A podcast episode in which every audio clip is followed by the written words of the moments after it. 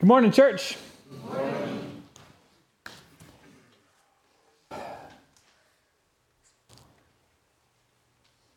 I I don't I don't get celebrity culture. I just don't. Like I don't read tabloids. I don't uh, I don't watch TMZ. Is that even a thing anymore? I don't get on Twitter, which is basically the same thing, right? Um, I don't care about what celebrities' personal lives are like. Um, I'm, I'm even a little hazy on what it what qualifies you as a celebrity anymore. And I don't know who most of the people on those shows are. For me, that's not good entertainment. And as your pastor, I don't really endorse it. But I think I understand it, at least a little bit. See, when the, when the rich and famous, the social elite, and the beautiful people get caught saying dumb things or doing embarrassing things, it can make you feel a little better. Those are moments when you realize that without the makeup and the photoshopping and the dramatic lighting and the auto tune. They're just regular people deep down. Now, granted, being fabulously wealthy and famous can do weird things to regular people. But whether they're revered and idolized or mocked for their eccentricities, every celebrity is just a human when all is said and done. So when you see one with, you know, bedhead arguing with a cashier about getting charged for organic bananas when these are clearly the regular kind, we feel like we're getting a glimpse at who they really are. Well, Lent is going to kick off on Wednesday. And um, this, the season of Lent is a time when we'll take an extra careful look at our own lives and we'll confess to God who we really are our bedhead and unorganic bananas. And it's um it's kind of unpleasant when you do it. But uh, acknowledging those unflattering moments, those the, those moments when we aren't our best self, that's it's an important part of admitting who we really are. When we strip away our masks and facades and look honestly in the mirror, we're going to see a picture of ourselves that is uncomfortable, probably humiliating. Now, the funny thing about Jesus is that when we see him for who he really is, it isn't at all unflattering.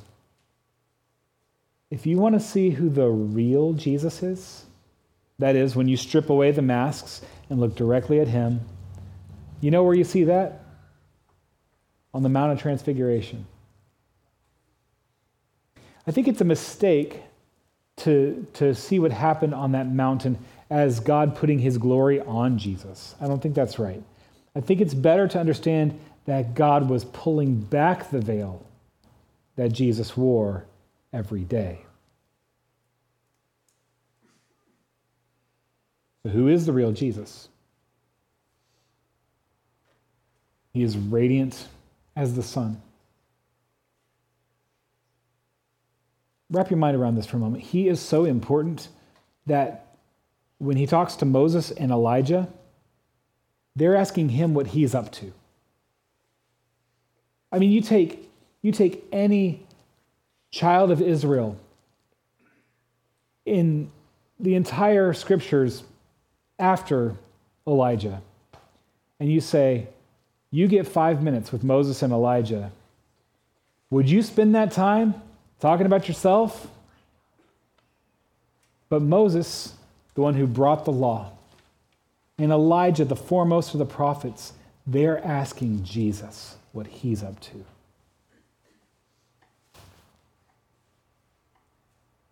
Who is this Jesus?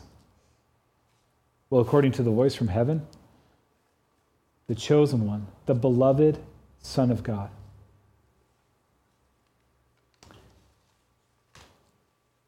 Up on that mountain, there is this moment when the veil is peeled back, when the mask is taken off and the glory shines through. And after seeing his true self, we learn even more when the mask goes back on. Because all that glory, terrifying and awesome,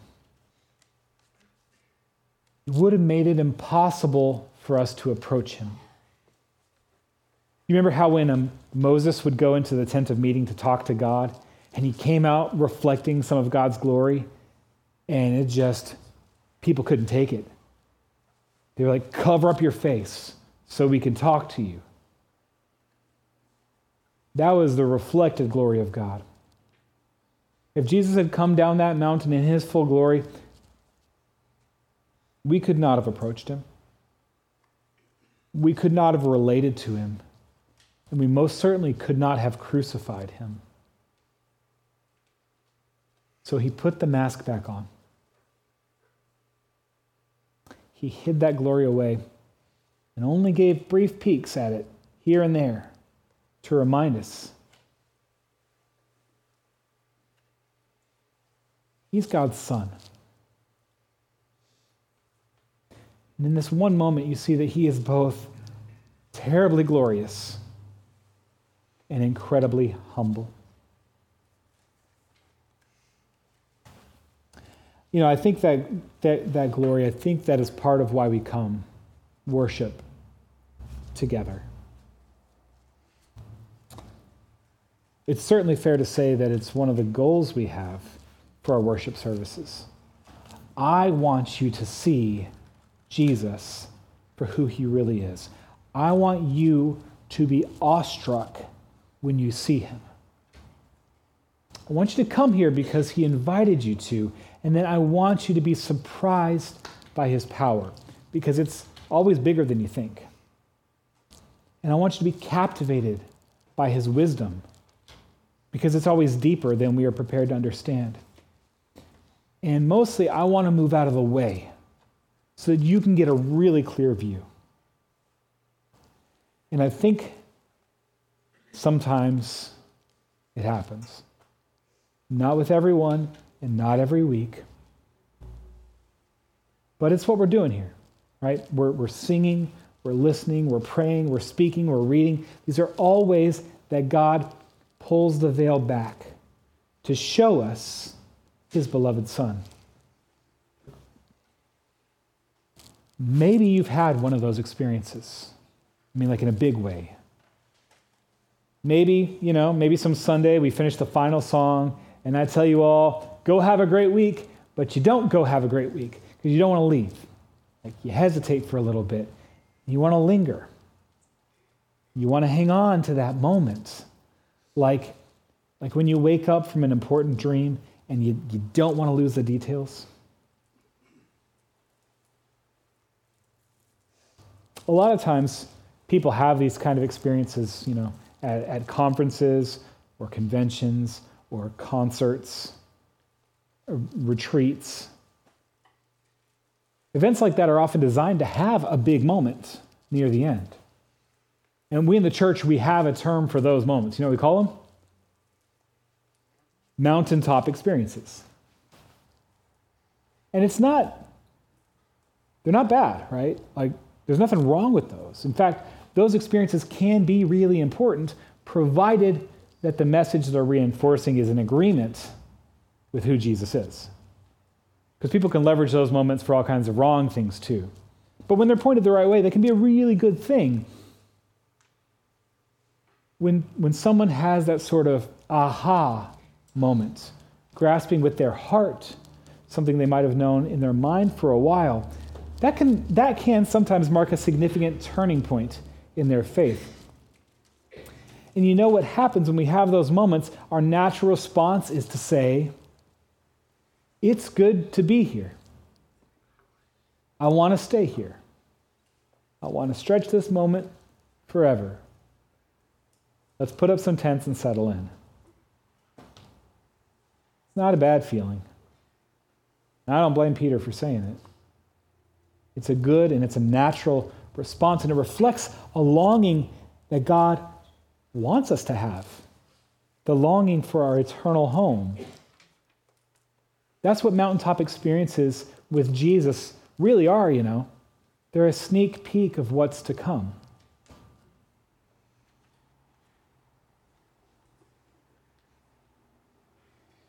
But Jesus didn't take Peter, James, and John up on that mountaintop to stay there. And not for the reason you might think, you know. It's not that they, that they couldn't stay. No one told them they couldn't stay. But if they had stayed, they would stop being followers of Jesus. Because Jesus didn't stay on the mountaintop. He had some important things to do down in the valley of the shadow of death. He had a whole different mountain he needed to climb. He took those three men up the mountain, not so they could stay, but so that they could carry that experience back down the mountain with them. See, when Peter says it's good for us to be here, he's right. It was good. But as long as they stayed on the mountain, who was it good for? As long as the mountain was the destination, no one was blessed by it except for the folks up on the mountain. But God's intentions are bigger than that.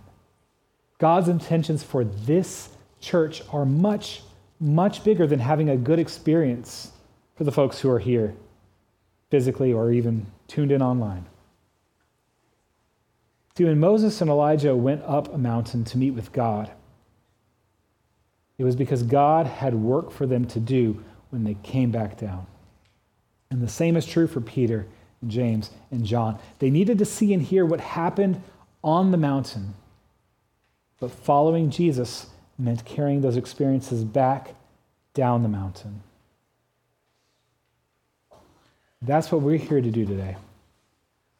Here in this time and place, God offers you a face to face, even physical encounter with his beloved Son. He offers a glimpse at who Jesus really is, but you aren't meant to leave that revelation behind when you go home today. You're meant to hold that glimpse when following Jesus takes you through the rough and winding roads of the rest of your life. He's given you a glimpse so that you can speak with confidence. And, and I understand I'm speaking to Lutherans when I say this, but enthusiasm about the Savior that you have. One as glorious enough, as glorious as the sun, and humble enough to hide it for your sake. This Jesus who is nothing other than the very image of God's love.